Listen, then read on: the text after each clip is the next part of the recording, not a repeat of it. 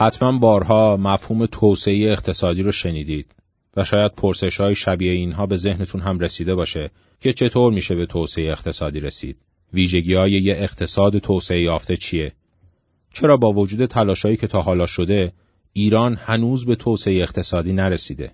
ظرفیت تولید با توسعه اقتصادی چه رابطه ای داره؟ شاخصهای مهم ظرفیت دولت کدومان و چطور میشه دولت با ظرفیتی داشت که توسعه اقتصادی رو ایجاد کنه. اگه این پرسش ها در ذهنتون مطرحه با این اپیزود پادکست روایت ایران همراه باشید. سلام. این اپیزود ششم پادکست روایت ایرانه. در مجموعه روایت ایران سعی ما بر اینه که کتابهایی رو معرفی کنیم که به ما کمک می‌کنن تا به یه توصیف و تبیینی از وضعیت فعلی ایران برسیم. کتابهایی که به ما میگن این وضعیت نتیجه چه عواملی بوده و چه کارهایی رو می‌تونیم برای بهبود اون انجام بدیم. در این اپیزود سراغ کتاب مدارهای توسعه نیافتگی در اقتصاد ایران اثر زنده یاد دکتر حسین عظیمی رفتیم. کتابی که اگرچه به نسبت قدیمیه و در اوایل دهه هفتاد چاپ شده اما بعضی مسائل و مشکلات اقتصادی ایران رو به خوبی توصیف و تبیین کرده و راهکارهایی رو هم برای بهبود این وضعیت ارائه داده. حسین عظیمی متولد 1327 فارغ تحصیل لیسانس و فوق لیسانس رشته اقتصاد از دانشگاه تهران بود که دکتراشو در رشته اقتصاد توسعه در سال 1359 از دانشگاه آکسفورد گرفت. هرچند عظیمی عمر کوتاهی داشت و در 14 اردیبهشت 1382 درگذشت اما آثار زیادی از او به شکل کتاب، مقاله، یادداشت و مصاحبه در رسانه ها وجود داره و خیلی از اقتصاددان های نامدار کنونی ایران به نوعی شاگرد او بودند. تقریبا بحث محوری همه نوشته های عظیمی توسعه و توسعه نیافتگی ایرانه. به نظر او مسئله ایران دو وجه عمده داره. وجه اول که کلانتره حول محورهای تمدن، ظرفیت تمدنی توسعه و متغیرهای مؤثر بر توسعه در سطح کلان میچرخه. اما وجه دوم بیشتر بر شناخت و تحلیل اقتصاد ایران و مسائل اون متمرکزه. کتاب مدارهای توسعه نیافتگی در اقتصاد ایران که اولین بار در سال 1371 منتشر شد به همین وجه دوم یعنی شناخت و تحلیل اقتصاد ایران و مسائل اون می‌پردازه و روند تحول شاخصهای اقتصاد ایران بین اواخر دهه 1340 تا اواخر دهه 1360 رو تحلیل و بررسی می‌کنه. ممکنه بگید که سالها از اون دوره گذشته اما واقعیت اینه که بیماری های اقتصاد ایران علا رقم گذشت 5-6 دهه از اون زمان تغییری نکرده. با این توضیحات بریم سراغ روایت حسین عظیمی از ایران بر اساس کتاب مدارهای توسعه نیافتگی در اقتصاد ایران.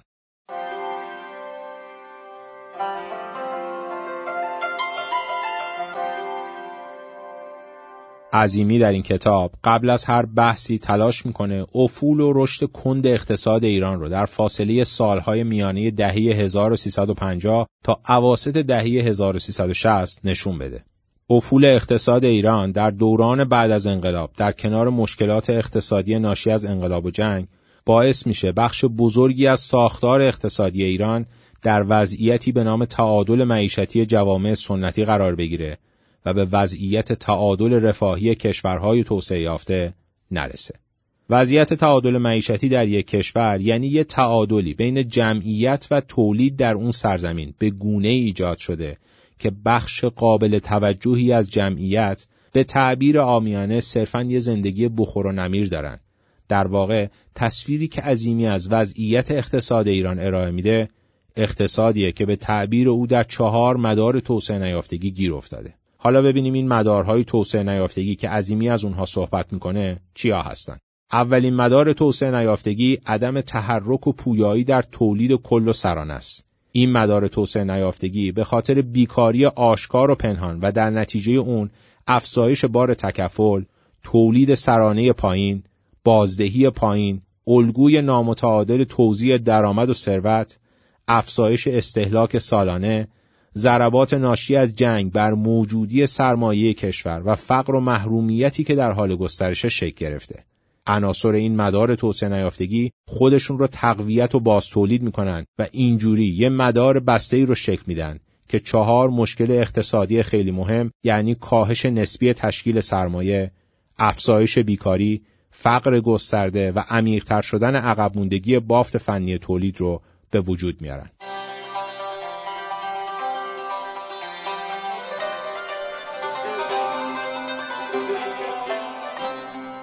حالا بیایید ببینیم توی دومین مدار توسعه نیافتگی چی میگذره. دومین مدار ساختار نامناسب تولیده که در نتیجه سه عامل یعنی گسترش نامتناسب بخش خدمات، دوگانگی شدید ساختار اقتصادی و وابستگی تولید به دنیای خارج شکل می‌گیره و ادامه پیدا می‌کنه. گسترش نامتناسب بخش خدمات و وابستگی تولید به دنیای خارج که مشخصه. اما بیایید ببینیم منظور عظیمی از دوگانگی ساختار اقتصادی چیه. هر جامعه ای که در مسیر توسعه حرکت می‌کنه چون نمی‌تونه یه شبه از وضعیت سنتی به وضعیت مدرن تغییر حالت بده اول اقتصادش به دو پاره سنتی و مدرن تقسیم میشه و بعد از مدتی دوباره شکل واحدی می‌گیره.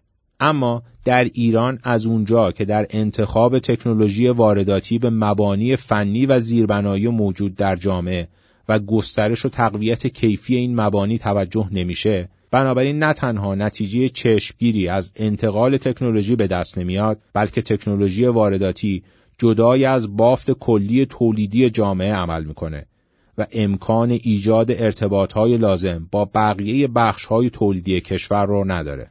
علاوه بر این انتخاب نامناسب فناوری مسئله بیکاری رو هم تشدید می‌کنه.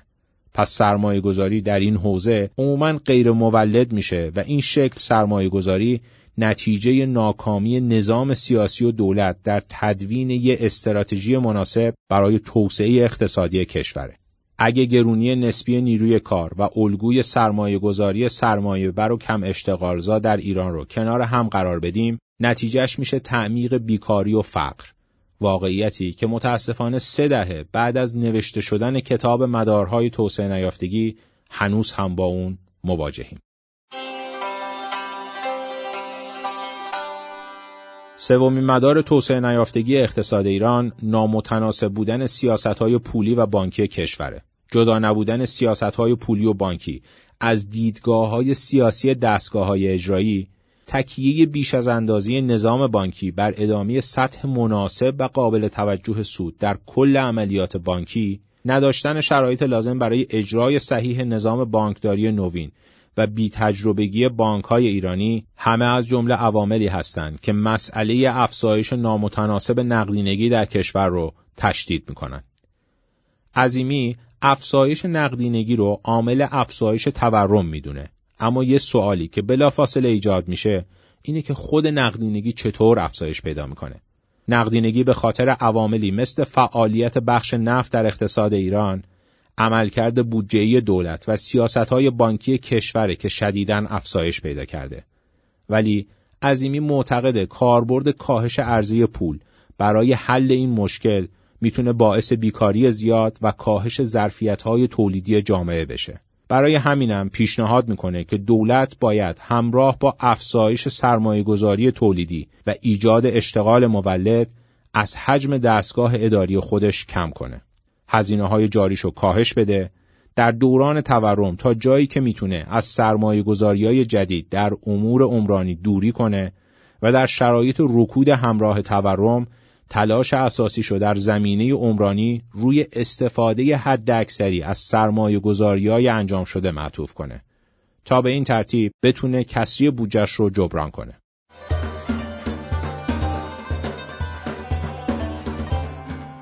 پیشنهادهای عظیمی برای خروج از مدار بسته سوم و تغییر ساختار و سیاستهای دولت ما رو به چهارمین مدار توسعه نیافتگی اقتصاد ایران یعنی حدود و نحوه عمل دستگاه اداری اجرایی که همون دولته میرسونه. بودجه دولت در ایران از 315 میلیارد ریال در سال 1350 به 4000 میلیارد ریال در سال 1365 افزایش پیدا کرد. بخش بزرگی از این افزایش به درآمدهای نفتی سالهای 1352 و 1353 برمیگرده. اما از اونجا که امکانات نیروی انسانی و فیزیکی جامعه ایران اون روز نمی‌تونست این افزایش بودجه عمومی رو به صورت سالم جذب کنه با مصرف اون جامعه از نظر نیروی انسانی زیربناهای ارتباطی مساله مواد اولیه و مواد واسطه‌ای و بالاخره تورم دچار مشکلات اساسی شد. مشکلات بودجه در کنار کاستی های جدی نظام مالیاتی که مهمترین ابزار ظرفیت دولته مسئله رو حادتر کرد.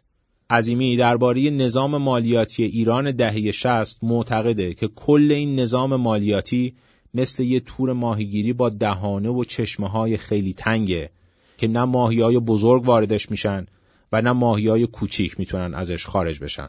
معمولا با این تور ماهی های زیادی رو سید می‌کنیم اما وزن ماهی های به تور افتاده خیلی کم و کیفیت بازدهیشون خیلی اندکه. به علاوه مشکل وصول مالیات هم از اینجا ناشی میشه که بخش قابل توجهی از معاملات و فعالیت های اقتصادی در ایران به گونه ای انجام میشه که برای دستن در کارای نظام مالیاتی کشور به سادگی قابل تشخیص و ارزیابی نیست. نتیجه این میشه که دولت فقط مالیات های سهل الوصول رو می‌گیره. مالیات مثل مالیات گمرکی، مالیات های غیر مستقیم یا مالیاتی که بر حقوق کارمندان بسته میشه. در این شرایط هم معمولا تولید در مقایسه با بخش خدمات صدمه می‌خوره. چون واحد تولیدی حتی اگه حساب و کتاب هم نداشته باشه از روی مصرف انرژی و آب یا نیروی کارش تقریبا میشه میزان درآمدش رو حساب کرد و ازش مالیات گرفت. ولی واحد خدماتی اینطوری نیست و هیچ ارتباطی بین درآمد و مصرف آب و برقش وجود نداره. همین پایین بودن ظرفیت وصول مالیات در شرایط کمبود شدید منابع درآمدی برای بودجه عمومی کشور باعث کاهش کمی ارائه خدمات ضروری اجتماعی، افت شدید کارایی این خدمات، افزایش بیرویه نقدینگی و ایجاد تورم زیاد و بالا رفتن شدید تورم بالقوه شده. این دولت کم ظرفیتی که دارای مشکلات جدی در نظام مالیاتی خودش و وصول مالیاته چند تا مشکل بزرگ هم در راهبرد مداخله در اقتصاد و جامعه داره. اول اینکه این دولت یه نظریه که به اون بگه حدود و نحوی دخالتش در اقتصاد چطور باید باشه نداره. دومین مشکل اینه که بار مالی فعالیت‌های دولتی بدون اینکه نسبتی با درآمدهای دولت داشته باشه گسترش پیدا می‌کنه. مشکل سوم اینه که وظایف دولت با هزینه های انجام این وظایف نسبتی نداره و مشکل چهارم هم اینه که دخالت دولت در اقتصاد به صورت نسنجیده ای از طریق وضع مقررات پیچیده و وسیع گسترش پیدا می‌کنه. مقرراتی که با توان اجرایی دولت هیچ تناسبی نداره. این مسائل در حالی وجود داره که به نظر عظیمی توسعه در جوامی مثل ایران حتما به مداخله یه دولت بازرفیت نیاز داره و بدون چنین دولتی رسیدن به توسعه اقتصادی ممکن نیست.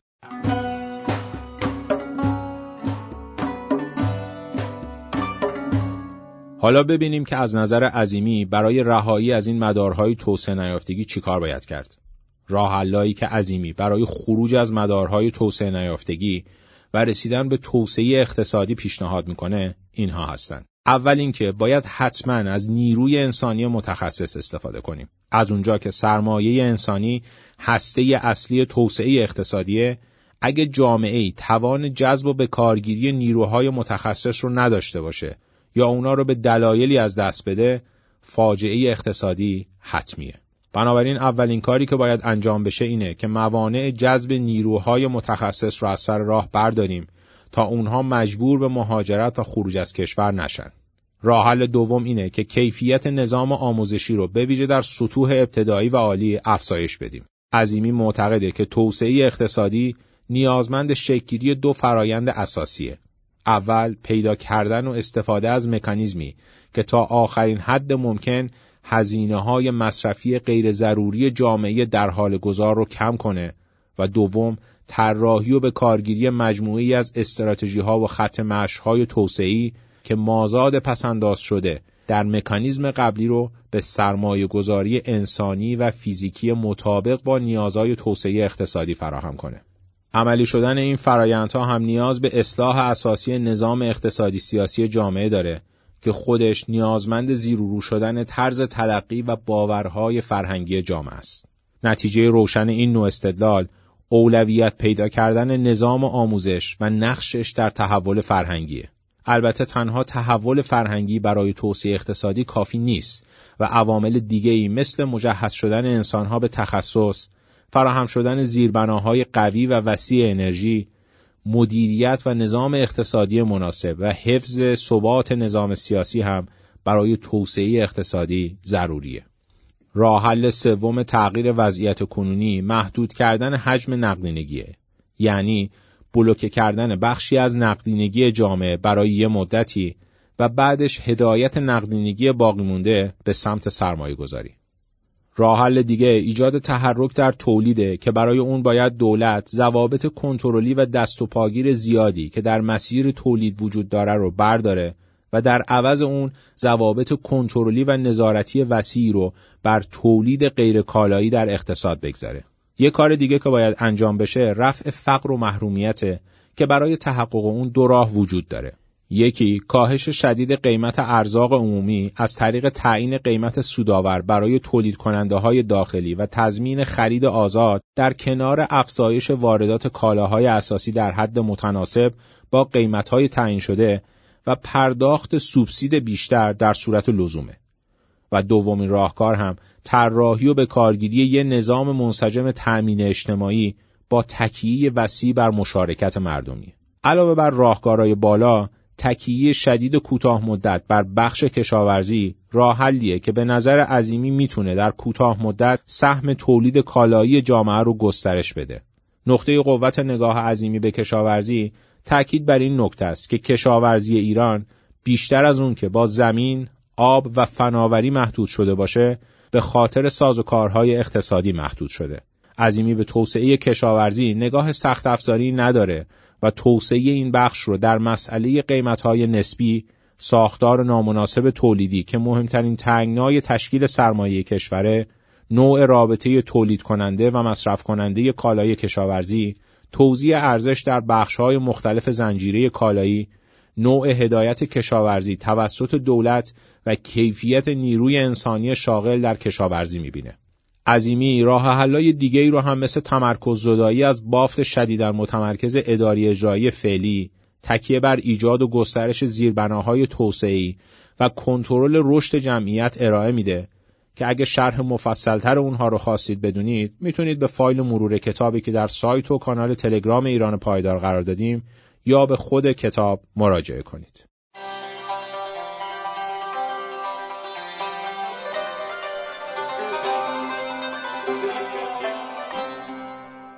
درسته که منظور از اقتصاد توسعه یافته اقتصادیه که صنعتی شده باشه اما صنعتی شدن فقط وارد کردن تکنولوژی و ماشینالات مدرن نیست. داشتن فرهنگ صنعت لازمه کاربردی شدن و بهرهوری صنعتیه. عظیمی نوع صنعتی شدن جامعه ایران را نقد می‌کنه و معتقد صنایعی در کشور ما ایجاد شده که از نظر مواد اولیه تکنولوژی، دانش، آگاهی های فنی، نیروی انسانی و قطعات به خارج وابستند. این الگوی صنعتی شدن در دوره پهلوی که برای توسعه بازار داخلی تولید برای جایگزینی واردات و صاحب صنعت شدن طراحی شده بود کشاورزی و روستاها رو ضعیف کرد این ضعف که ناشی از مهاجرت روستایی ها به شهرها و توسعه نامناسب شهرنشینی بود باعث ضعیف شدن ثبات سیاسی و اقتصادی شد که شاید بتونیم انقلاب حساب 357 رو هم یکی از نتایج اون بدونیم. صنعت باید بر اساس تداوم صنایع داخلی سنتی و تبدیل اونها به صنایع پیشرفته مثل توسعه سفالسازی به چینی سازی وسعت پیدا کنه.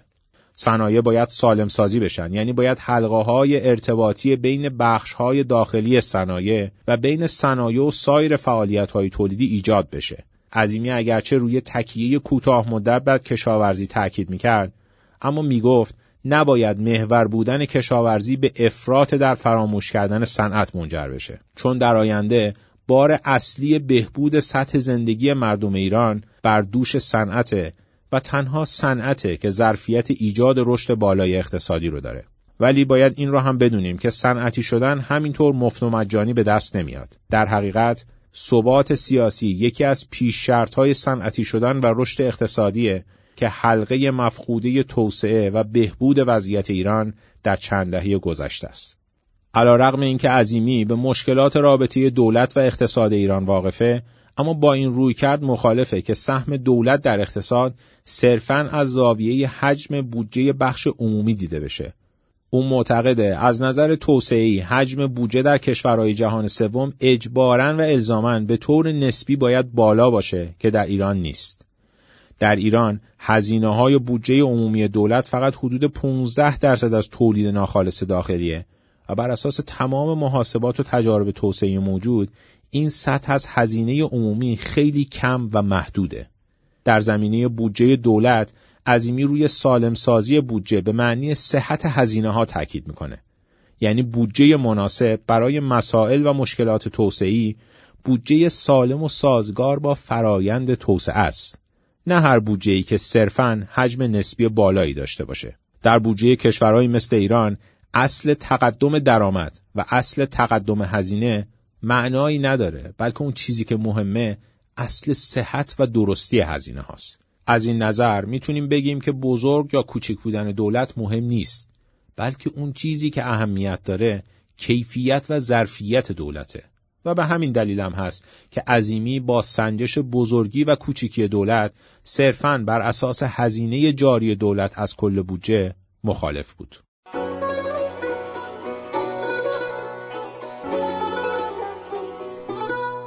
مطالب طرح شده در کتاب مدارهای توسعه نیافتگی در اقتصاد ایران رو با توجه به چهار پرسش خودمون در مجموعه ایران پایدار یعنی ایران چیه؟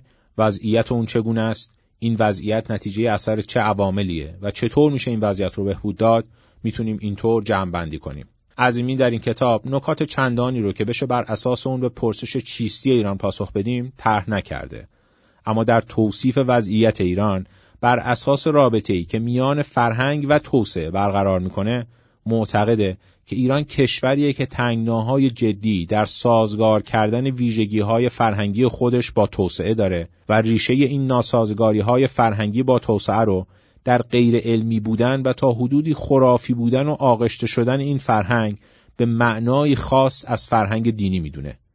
منظور عظیمی از فرهنگ دینی هم دین تاریخی شده به دور از اصالت متن دینی و آغشته به تاریخ و فرهنگ مردمه و فرهنگ دینی به معنای عام مد نظرش نیست. عظیمی در توصیف وضعیت اقتصادی ایران به مواردی مثل تورم، فقر و بیکاری، کم بودن ظرفیت دولت و ناتوانی دولت در دریافت مالیات اشاره می‌کنه. عظیمی به پرسش چرایی وضعیت ایران با تاکید بر عامل بیثباتی سیاسی در ایران پاسخ میده و معتقده که از زمان مشروطه تا اواسط دهه هفتاد متوسط عمر تحولات سیاسی در ایران فقط 8 تا ده سال بوده که این عمر کوتاه امکان طراحی یه استراتژی بلند مدت و عملیاتی کردن اون رو که برای بهبود وضعیت ایران لازم و ضروریه منتفی کرده. عظیمی برای بهبود وضعیت ایران روی عواملی مثل متناسب سازی نهادی، ضرورت ایجاد ثبات سیاسی و افزایش ظرفیت دولت تاکید می‌کنه اما بیشترین تأکیدش روی فرهنگ، آموزش و علمه. اون معتقده که برای توسعه ایران چیزی که بیشتر از همه لازمه تحول در درک ایرانی هاست.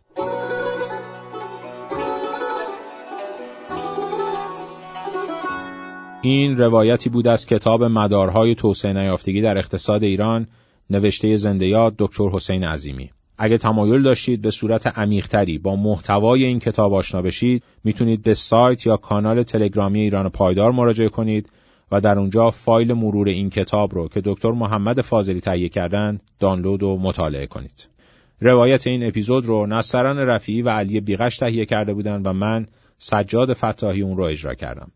خیلی خوشحال و ممنون میشیم اگه کانال تلگرام و صفحه اینستاگرام ایران پایدار رو دنبال کنید. در اونجا می‌تونید نظراتتون رو به ما منتقل کنید و این نظرات حتما به ما کمک می‌کنه که اپیزودهای بعدی رو با کیفیت بهتری تولید کنیم.